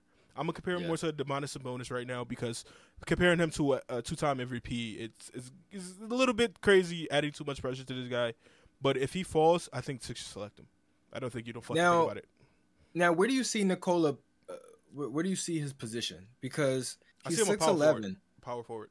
Okay, because he's six eleven, and I've seen different mocks have him listed differently. Power forward. I've I've seen shooting guard. Like He has handle. Yeah, He he, has has, handle. He has handle, and he has a, and he has a shot. I honestly would rather have him at the two or the three.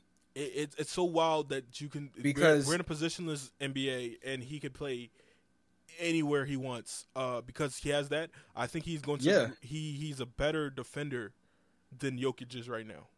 I I see him a little bit as more of like a uh and please people don't come for me. I'm not comparing them. They're not the same player. But Luka. Hmm. Where when Luka first came out, a lot of people were saying uh, he's a point guard, but now seeing him in the playoffs, he definitely is better with the ball in his hands, but he's not necessarily a point guard. Like he's like when Frank uh I mean not Frank. When Jalen Brunson or like Spencer Dinwiddie are on the floor with him, like he plays really well as just a scorer, not Yeah, necessarily a for sure. facilitator. And I think Nikola Jovic kind of reminds me of that. Like if he's somebody who can just go in and just score, not necessarily as a certain position, because Luka Luka scores from everywhere. Mhm. And I think Nikola is kind of the same way. I, I don't really see him as being like a positional player, but at the same time, I feel like just labeling him as a power forward is a little bit limited because I do want him to be on the perimeter quite a bit as well and handling the ball quite a bit as well. I will also compare it to the Bobo situation. What position is Bobo? Exactly. Exactly. what position is he? Uh, Jaron Yeah. Jackson. What position is Jaren Jackson? Like, what is he really? Because he, Yeah. he he's he has the size of a center, but he doesn't rebound well. You know what I'm saying? Like, you know, um, and and I, I definitely think that if he's there, you draft him. You don't even think about Yeah. it. You don't think Yeah. about it. You, you draft him. He's a lottery talent. He could go grow with Tyrese Maxey even after the Joel Harden experiment. Um, I, I I think if he's if he's there, you draft him. You don't you don't think about it. You just do it. That is that is a See, that's that's part of the reason why I'm reluctant to kind of make any significant trades regarding like Tobias or you could draft Joel him and then trade him. Yeah, like you can, we can still do stuff with the picks that we do have, and we have other players. Like we still have Furkan, we still have Shake, we still have like they're not worth Still a whole Danny lot, under contract, ten million. right? Like they're not worth a whole lot, but at the same When they time, add it's it together, it, it gets yeah, I would be more, I would be more willing to trade some of the picks that we have, that we do have, and some of those guys just to fill out the bench than I Mhm. would be to try and because shoot for another star. Because right now they're talking about Bradley Beal or like I- Zach and I hate It's like I don't, I don't want that. I don't want to do that. I don't feel like we have to do that. We've done it too many times and seen it not work so many Yeah, times. exactly. To the point where you need to go, hey, this is not the way. Let's go somewhere. Let's build it a different way. Hopefully, Daryl Exactly. Morey sees this, sees the impact of having a bench. Look at Boston. Look at the Right. Warriors. The teams that have made it past us and that's beaten us have had better benches than us. You know what's interesting? I think we're starting to see more and more the end of super teams mm-hmm. It, it's, it's so much parity. It's parity more. because because there was like, you know, when LeBron first did it, it seemed like you couldn't make the finals unless you had three All Stars. Mhm. But now we're starting to see more and more that that's not the case. The f- teams that are in the finals only really have two. I would even argue that Boston really only has one I argue- superstar. I would argue that that's that the Golden State only has one too because Klay has not shown up. Yeah, yeah. You know what's crazy? Phoenix only really two stu- superstars. Dallas only really one superstar. Miami only really one superstar.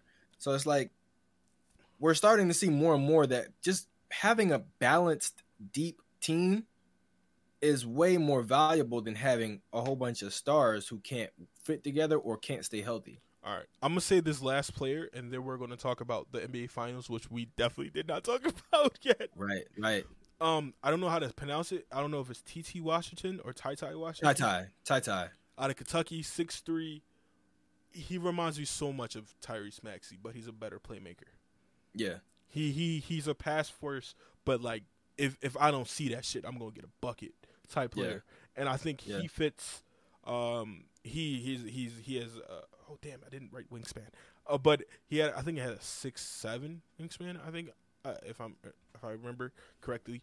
Um, he- he seems like a guy that could play with Tyrese Maxey, that could come off the bench, that could help us. We definitely need a point guard coming off the bench. We definitely that is something we definitely need because Yep. when we went when we go to our bench, we are so fucking confused. Furkan Yeah. was our point guard for majority of the fucking year off the bench, and that cannot happen. Um, yeah, um, and to to what you said about moving, um, combining Danny Green and Furkan, that's fifteen million dollars right there. exactly. That's that's a, that's a pretty good player. I mean, maybe we package that uh, Danny Furkan and uh, two seconds for a Terrence Ross um, from Orlando, or you know, what I'm saying something like that. The money definitely works out because I think Terrence is only get paid 11 next year. Um, somebody like that Mhm. definitely benefits the Sixers because we need bench scoring and and consistent bench scoring at that. Yeah, Because like we started the year off great.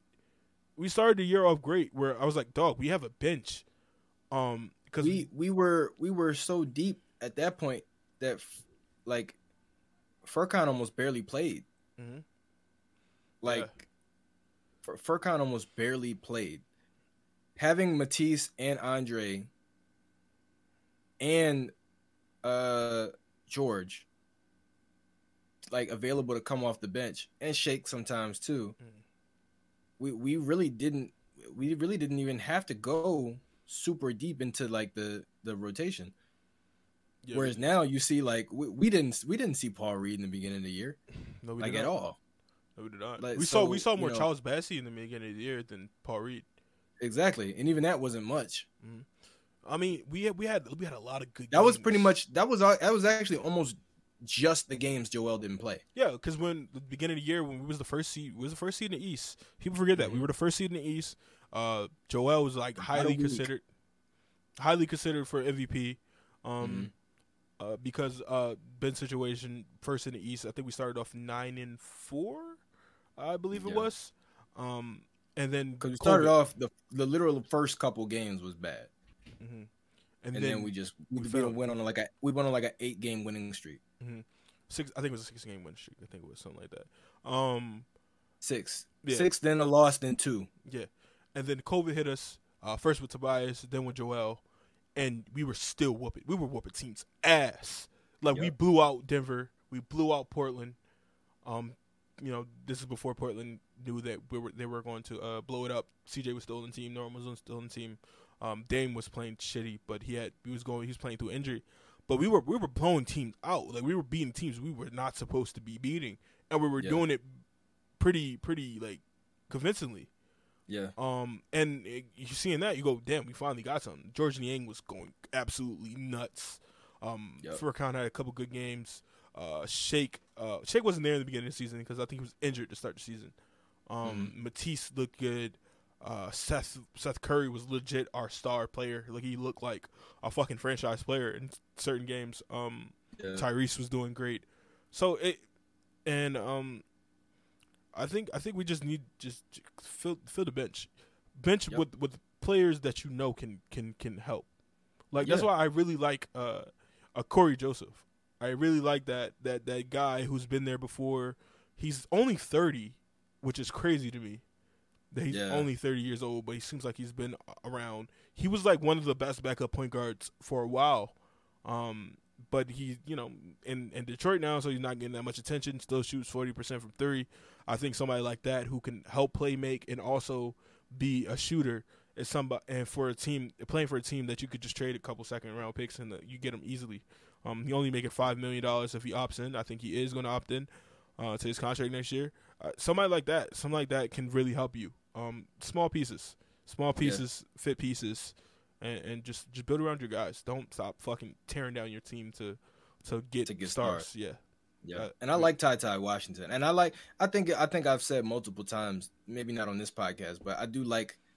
I like Kentucky guys, hmm like coming like the. I don't know what it is that Calipari is doing, that that not Nerlens Noel, Kentucky guards. Yeah, guards, guards, not necessarily bigs. Kentucky's only produced like three great bigs Anthony ever. Davis, Bam Adebayo, and um, Cat, Cat, Demarcus Cousins. Enes- Demarcus Cousins. Enes Yeah, Kanter played for Kentucky. Oh, he didn't play for Kentucky. Mm, I wouldn't put Enes Kanter in that group. He did. I mean, I'm just saying, like guys who were highly valued coming out of Kentucky. He didn't Oh, play yeah. because he like I think he took money, so he Yeah. didn't play. But he still got drafted. Um. So yeah, Kentucky guards though yeah, different. I, I would I like the guards. I, like I said, I don't know what Calipari is doing where like his teams somehow never win. But at the same time, once they get to the NBA, they're like most of them are better than the Duke guys. like Mhm. I, I don't know what it is of like if he's trying to implement like an NBA style training or system or whatever, but like Kentucky guards over the last couple of years, they've just come out ready. So many. John Wall. Um, you could go Tyrese, Tyrese, uh, Immanuel De'Aaron Quickley, Fox. Rajon Rondo, like Yeah. uh, there, there's more. Uh, fucking Devin Booker, um, Jamal Murray. Yeah, god damn. Like, You just Like, it just keeps it just goes and goes and goes. and- I don't know They're what all I don't know- dynamic players. I don't know what he's doing, but they just they're just ready. Those guards are Like, different. Did we say Devin Booker? Yeah, I said Devin Booker. Oh, okay. I was like, Devin how did Booker. we miss that? Like, yeah, that I, is that's insane. And we're missing Yeah, some. So even- crucify even- us. even he's not he's not like an all star or anything, but Malik Monk. Mhm. another like, another one. I think if you put if you put Malik Monk on the right team, You it's like the, the Jr. It's like the Jr. Smith situation. You saw with the Like Lakers. he was the before Jr. got the before Jr. or Iman got to Cleveland, they were just like guys who people Extremely knew about who were athletic. Yeah, but it's like put back dunks. yeah, but when when Jr. got to Cleveland, like he was an integral piece Yeah, I mean, in I, I, on a saw, finals team. We saw that a lot. We saw more of the athletic prowess from Iman Shumpert. I think Jr. really showed himself when he was playing for New Orleans. I think he showed, he showed a lot. But even And, and when York, Iman got, but even in Iman when he got to Cleveland, like people realized, oh, this guy's how a he- defensive def- monster. Right. Like he's Um, a remember- monster. Remember that uh, game that Jr. forgot the uh, to to shoot. Obviously, you can't you can't forget that game. Jr. forgot. Oh, in the finals. Yeah. Um, I don't know if you remember that, but Iman had a pretty good look to win the game. Yep. It was one of those like the ball got tipped out Not and he only threw it up. and It, it looked like it was going to go in. Iman Iman had a good look. That was just a clusterfuck all over. People Mm-hmm. obviously remember what Jr. did the most, but at the same time, it's like George Hill missed a free throw. Yeah, George Hill missed two. I think he missed. No, it was one. He missed. No, one. he missed the he missed the second one. Yeah, He George missed the second free one. throw. Um, Jr. forgot how to play basketball. Um, Well, he I think he thought that they were gonna call timeout, which they Yeah, probably should have. they had another timeout, and remember, I Yeah. remember Brian going to the thing, going, "We had another timeout." He was fucking pissed. Yeah, had fifty that So. Jr. Jr. wasn't necessarily in the wrong. Like he should he could have just went back up because either way it's overtime. It's like either way, either way, it's overtime. Whatever shot I put up is to win the game. Mhm. So it doesn't matter. I'm gonna just put up a shot. But at the looked- same time- good. At the same time, I can understand him saying, you know what? There's a six eleven dude standing right here in front of me. Mhm. I, I we should probably just call timeout and get a good out of bounds play. Because again, whatever shot we could we put up is for game. Either way, it's overtime. So he's probably thinking like we're not if I hold the ball and just sit on it, we're not going to lose the game. right. we go to overtime. So we might as well try and get a good shot. So I can sort of see his thinking, but at the same time, it's like you got the ball at the rim, and you're about to you you're right there with Kevin Durant, who I can understand. Like, yeah, he's six to eleven, but at the same time, Kevin Durant's not a shot blocker. Like, No. and as athletic as you are, just jump And- up and and try to shoot the ball. in a situation like that, you know he knows you have to shoot. You know he knows you have to shoot. So Yeah. you doing a pump fake, it will be very effective right there in that situation yeah. because he and you had time. you had you had some time. So a pump fake would Kevin Durant would have got up. I'll tell you right now. In the situation, his first championship, his ass would have got up. Yep. So you know what I'm saying? But in, in those situations and those like bang bang plays, you don't think about things like that. Your your mind is how quick I get this ball Yeah. up with the time. He's thinking like let's just let's Yeah. just get a timeout and regroup and get a good possession, get a good shot. so But at the same time, it's like, bro, you had the good shot. like you had it. So before we wrap up, because I just got a text. Uh, before we wrap up, I, I think Uh-huh. we should talk about um the finals. Yeah. that the thing So a that's lot going of people, a lot of people were kind of panicking after game one. I wasn't. I wasn't either, because if you watch the game, Golden State was in control Mhm. the entire game. They had had the big mental collapse, and a lot of people go, "Well, no, Golden State is known for this. They're known for doing some dumb shit." Um, yeah. Like But- it's it's still it's still a three time championship winning team yes, and who has one of the best players in the world on it. Like they're not gonna do that again. Golden State is is is one of the only teams I know that can go down can can be losing by twenty, going into the fourth quarter and win by fifteen. Yep. They're and Jordan Poole showed his ass. Jordan Poole was terrible the first game. Klay Thompson has yet to be seen in this in this playoffs for real, and that should be terrifying for Boston. Yeah. And Draymond said it after game one. He was like, their role players shot 15 for 23 from three. Not going to happen again. That's not Al Horford's not going to go six for eight again. He's not. not Yeah, gonna like that. that's just not that's just not gonna happen again. and Jordan Poole played Jordan Poole game. I'm still I I think Boston should be terrified that Klay has not showed his head because uh, if this goes game six, you know what game six Klay do. We all Yeah. know what game six Klay comes through. Um, I I- hate to say it, but this this Boston team reminds me a little bit of the Philly team in 2001 because Jayson Tatum's in his fifth year, I, AI was in his fifth year, and they're going up against literally the best team in the league. of this generation, and they and they won game one, and I- I, don't see them winning another game I, I think they could get one. I think they're going to split, but I think go, I think go to state in Boston. Yeah, I think they're going to split Boston, but I think Golden State is going to win the next two. Um, Yeah. Golden State just just too fucking good, bro. Yeah, when when you get when you when you when fucking Otto Porter is hitting shots, and fucking uh Bjelica is get you getting quality minutes from him, um, you could afford to for Draymond to take Draymond out a little bit early because of his Draymond acting, this yeah. Draymondness. Um, that team is so deadly. Um, and they're deep. they're they're deep as fuck. They're deep as fuck. Um, I, And I, they have everything. They have experience and they have youth. I still say go to like State- finals experience and youth. Whereas Boston's their most they're even even their most experienced player who actually plays has never been to a finals before. Mm-hmm. Yeah, yeah, that's crazy. Nobody on that team. Let me think. Let me think. I don't think nobody in that team has been to the finals. Um, if I'm looking down Not the list, Not Uh, even the coach. no, no. That's a, this is first year coaching. It, Yeah. it seems like it's always a first year coach in the finals. Was it last year? Last year, I think was No. the first one. No. Last year was Miami. No, Monty Williams never went to the finals as a head coach, no. as a head coach. Never been to the but he had been a head coach before. Monty Williams coached the Lakers. no, I'm saying like as as as a or the timer. sh- the the Hornets, I'm sorry. I mean, like a first timer going to the finals. Oh right, right. Yeah, it's always one. no, no, timer. that was his second year. That was his second year. His first year was the bubble year. they didn't go to the finals. No, I'm saying it was his first. No, this is the. I'm, I thought we were talking about first year head coaches in the finals. I'm saying like first, the first time getting to the finals. Oh yeah, yeah, yeah, yeah, yeah. Yeah, first time. Like no, no. Obviously, Monty Williams has won Coach of the Year before. I think.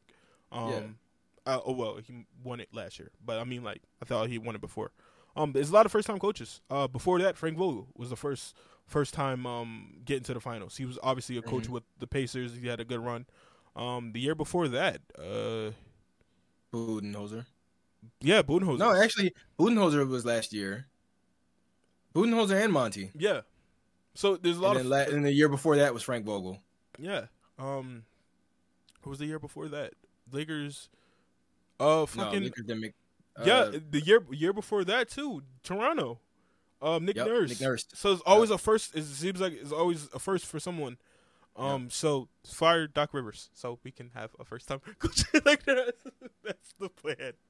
That's the plan. Just just keep firing coaches until we get one. We're gonna get one. We just gotta keep firing You know what I- You know what I hate about the NBA is the way that they recycle coaches. Mhm.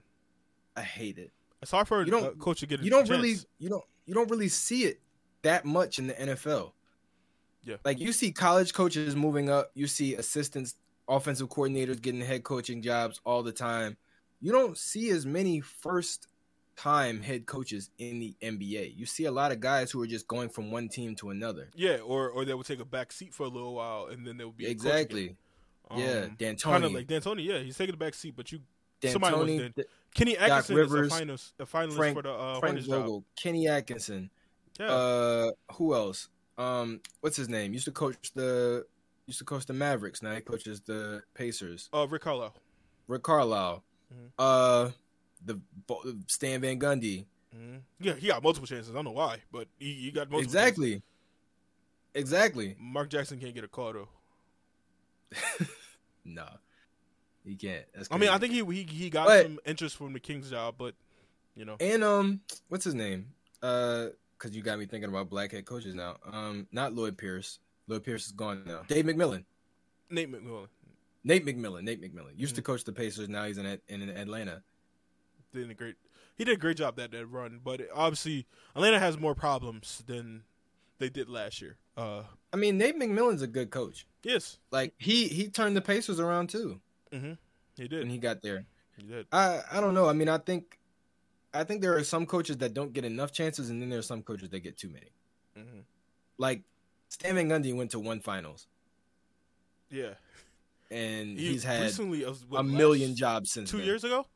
He should not be a coach. He's not a coach in this era. He's just not. He's just not. Um, I would say the same thing about Doc.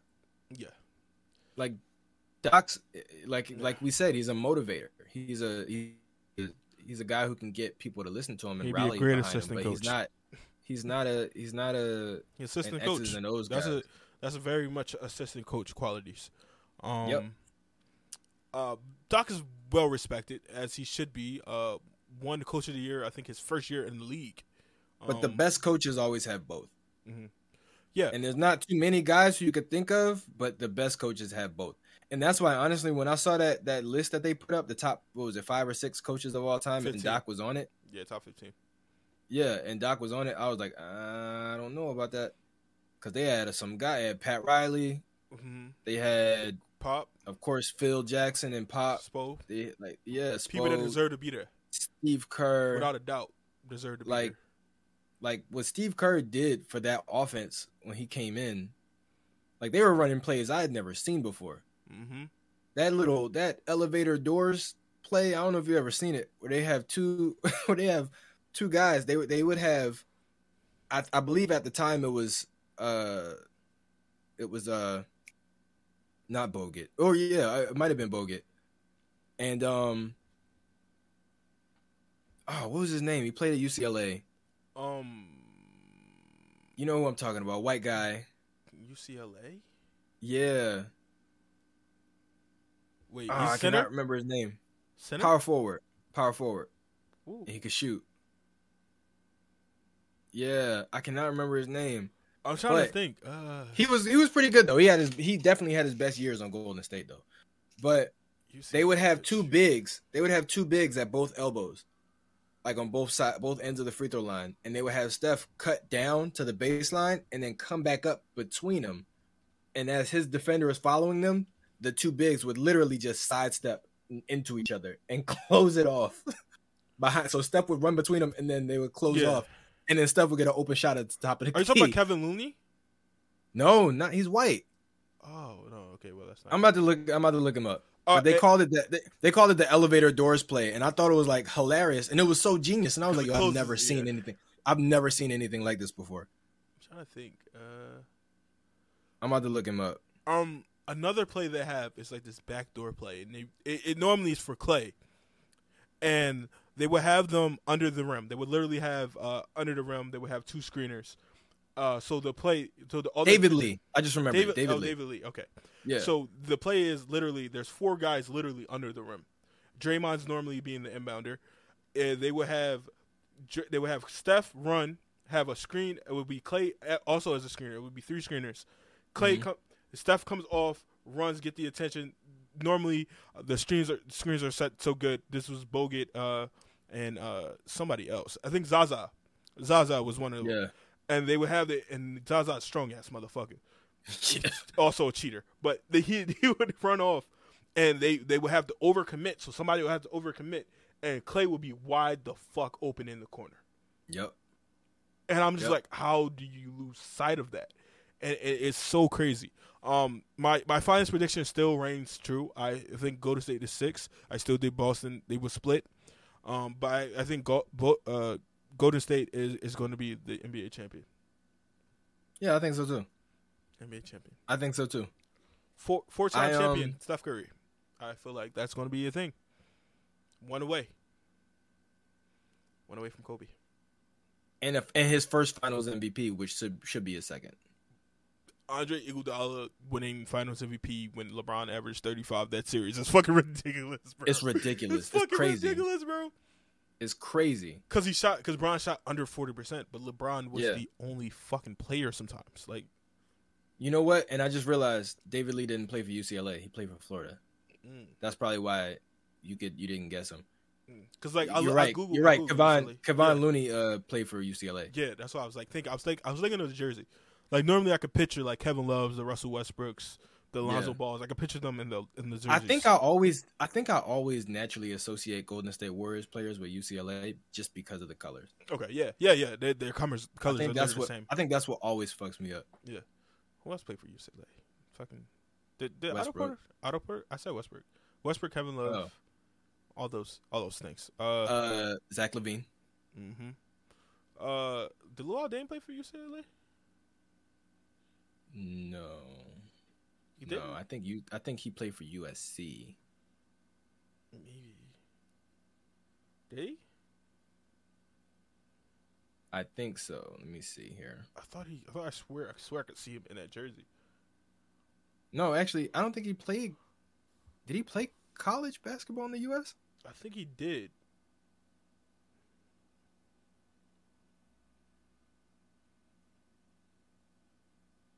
Duke. Whoa. played for Duke. Oh. Yep. Oh, okay. Makes sense now. Makes sense because when he got to Cleveland, when he got to Cleveland, he was playing with Kyrie, and Kyrie, uh, him and him, Kyrie were both from Duke. I, I remember. Yeah. Because it was like a trade that wasn't a trade. You know, he just Yeah. now. Speaking of Luol Deng, and then we're gonna wrap it up. Luol Deng just got got paid for last season. That last year was his final year of getting paid from that 2016 contract. Wow. Yeah. That's crazy. Talk about securing the fucking bag. Right. Dude, securing the bag. I think his, Right. his last check was like five mil. Isn't Joakim Noah still getting paid? Get paid by the Knicks. Yep. Still getting paid by the Knicks. We're still paying um, Kyle O'Quinn and um, Yeah. And Mike Scott. Mike Scott. Yeah, and that. Brett Brown. We're still paying Brett Brown because we terminated his contract. Um, Yeah. yeah. That's it. Crazy. That's all. All right. Well, that will wrap it up for this week, folks. Make sure to join us. Join us. Well, we'll be June when it happens. Join but us. I Join meant to say join. Join us. Join us. That's that's the new promo. Join us next week for another episode of the Untitled Sports Podcast. Hope you enjoyed.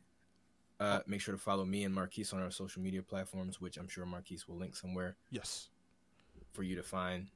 Also, Um, also shout out to us. Uh, 21 Yeah. days into this, 63 downloads. We appreciate y'all. Uh, we got Yep. fans in uh, that listen to us in Barcelona, uh, Moscow, Ooh. Russia, uh, Spain, Barcelona, bonjour. Barcelona. You know, bonjour. Uh, we really appreciate y'all for showing the constant support. Um, there's some there's somewhere else. I'm forgetting. Why am I forgetting this? I want to shout this out because I thought it was so crazy that someone I have it like I literally had wrote it down because I thought it was so freaking crazy. Um, there we go. China. No, it's not China. It's not China. Oh. It was Belgium. Belgium. Oh, Belgium okay. is our second most, other than Philly, where we we we live. Uh, Belgium is our second most uh, downloaded place. okay. So worldwide, Nice. worldwide. we love worldwide. your waffles. We love your fucking waffles, man. We love They're your waffles. amazing. They are amazing. The Dutch did start the slave trade, though. Wait, are Belgian people Dutch? No. What's Holland? No, the Netherlands. The Netherlands. Those they're the Dutch people. That's right. Belgians are cool. We love your waffles.